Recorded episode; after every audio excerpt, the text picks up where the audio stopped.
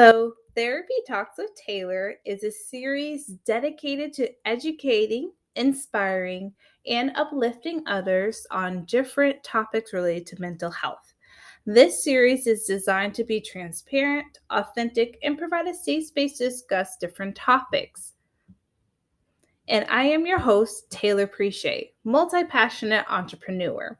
I am a registered mental health counselor intern in the state of Florida, proud owner of A Change Within, providing therapy services to individuals, couples, and families. I provide mental health workshops to local organizations and programs to educate others about mental health topics. Host of this here series, Therapy Talks with Taylor, on YouTube and different podcast sites. And additionally, I create mental health resources and apparel to create awareness and develop coping skills outside of the session. So come along and join in on today's topic. Hi, and welcome 2023 first episode of Therapy Talks with Taylor this year.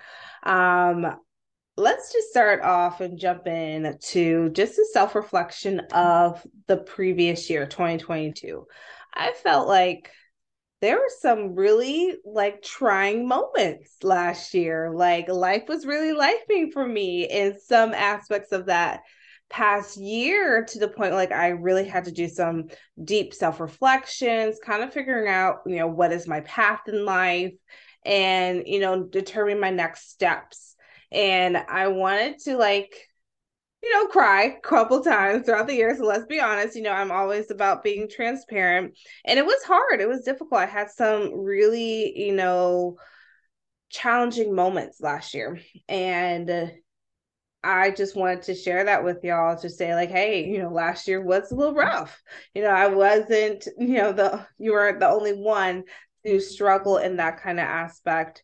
But I am so fortunate to be into the new year, 2023. I feel like it's kind of speeding by, it's almost 3 months into the year, and I'm just recovering from last year, so to speak. So raise your hand if you're kind of all right, cool. Last year was a doozy, and I'm just kind of readjusting my sails for this year. And in the spirits of readjustment and self-reflection, I chose to do a vision board at the end of January to kind of put my mind into the track of planning for the future and planning for the next year. And just real quick, what is a vision board? Because some people don't know what it is. Some people have never done it before. And so a vision board is kind of what the name entails. It's you usually do it on a sheet of paper or a poster board, cork board. Some are digital media, so they do on a blank digital canvas. And a vision board kind of has different images, wording, phrases, statements, colors, patterns that encompass what you hope to achieve in the next 12 months. And you can put anything on this vision board that you hope to work towards or just achieve in the sense of in your goals. And it can be professional, it could be financial, relationship with romance, relationship with friends and family, travel, leisure activities. Maybe you want to buy a house, you want to buy a car, and so you'll put on your vision board the house you hope to have or the car you hope to have. And so this vision board you constructed, you put all the things on there, and you feel okay, I'm satisfied with what's on here.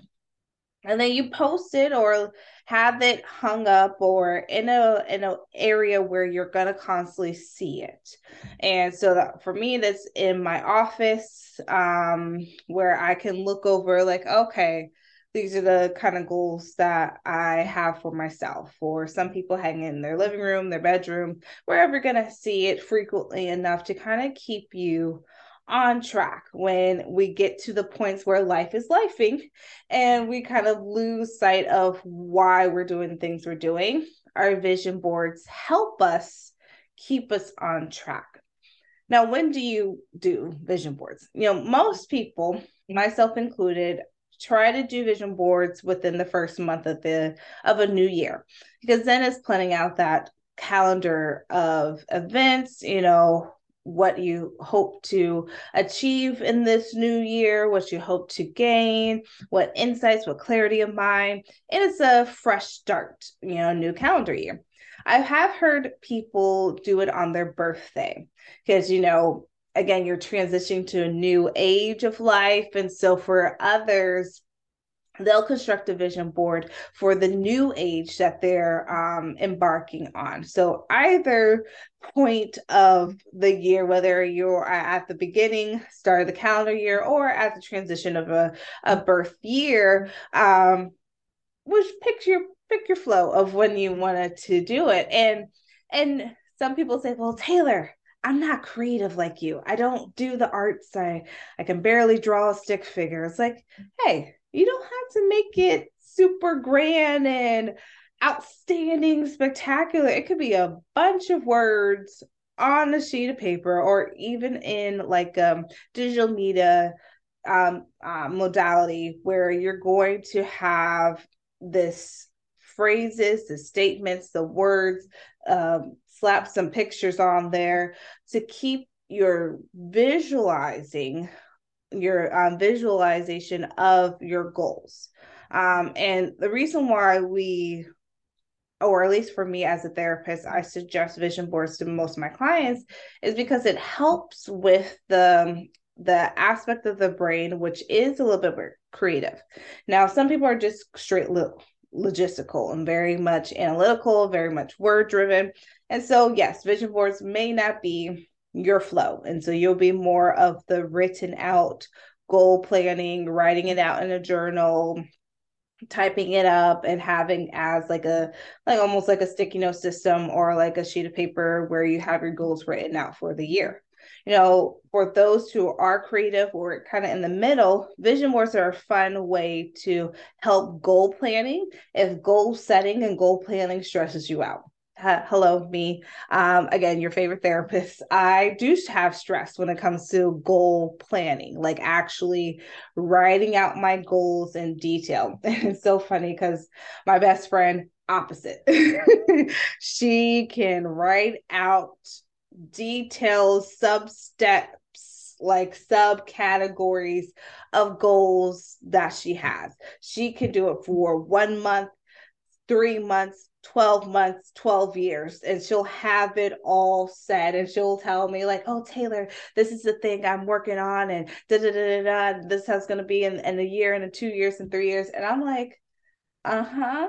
Yeah, that's awesome. And I'm like, I really would love to get there, but I'm not in that detail oriented mind per se. Like I can visualize, I can think a little bit in that creative headspace of what I would like my life to look like, what I want the goals to achieve it, but the detail, minute steps, I'm not there yet. And it's okay. We got to know our strengths and weaknesses and areas of improvement. And so vision boards, as I come back to it, is a fun way for me, like, especially if, you know, or for others who struggle with the detail-oriented goal planning, to plan out, and again, a 12-month span, or even like, could be like a yearly or 3-year plan of what you would like your life to look like. And so for me, I'm going to talk a little bit about my vision board that I did. I decided to do a lot of color themes on there. Have like greens and pinks and yellows and blues to kind of give like that uplifting but yet calm colors. So like with your blues is very calm, peace oriented. Green I put on there for prosperity and financial sense. With pinks, for me, I related it to relationships, you know, my relationships with myself, my relationships with my husband, with my child, with my family and friends, in terms of compassion, relationship with the community I serve. And then yellows I put on there as like upliftment of hope and happiness and contentment and, you know, just being participant in life. You know, side note, when we talk about participant in life, I mean, really enjoying life's moments of where you're at currently and enjoying the process. And, you know, as sometimes we get caught up with, oh, I'm not where I want to be, or I'm not doing what I want to do, or I don't know what I want to do. And so we get caught in these what if storms and these worries and anxious thoughts that we kind of lose sight of what's around us.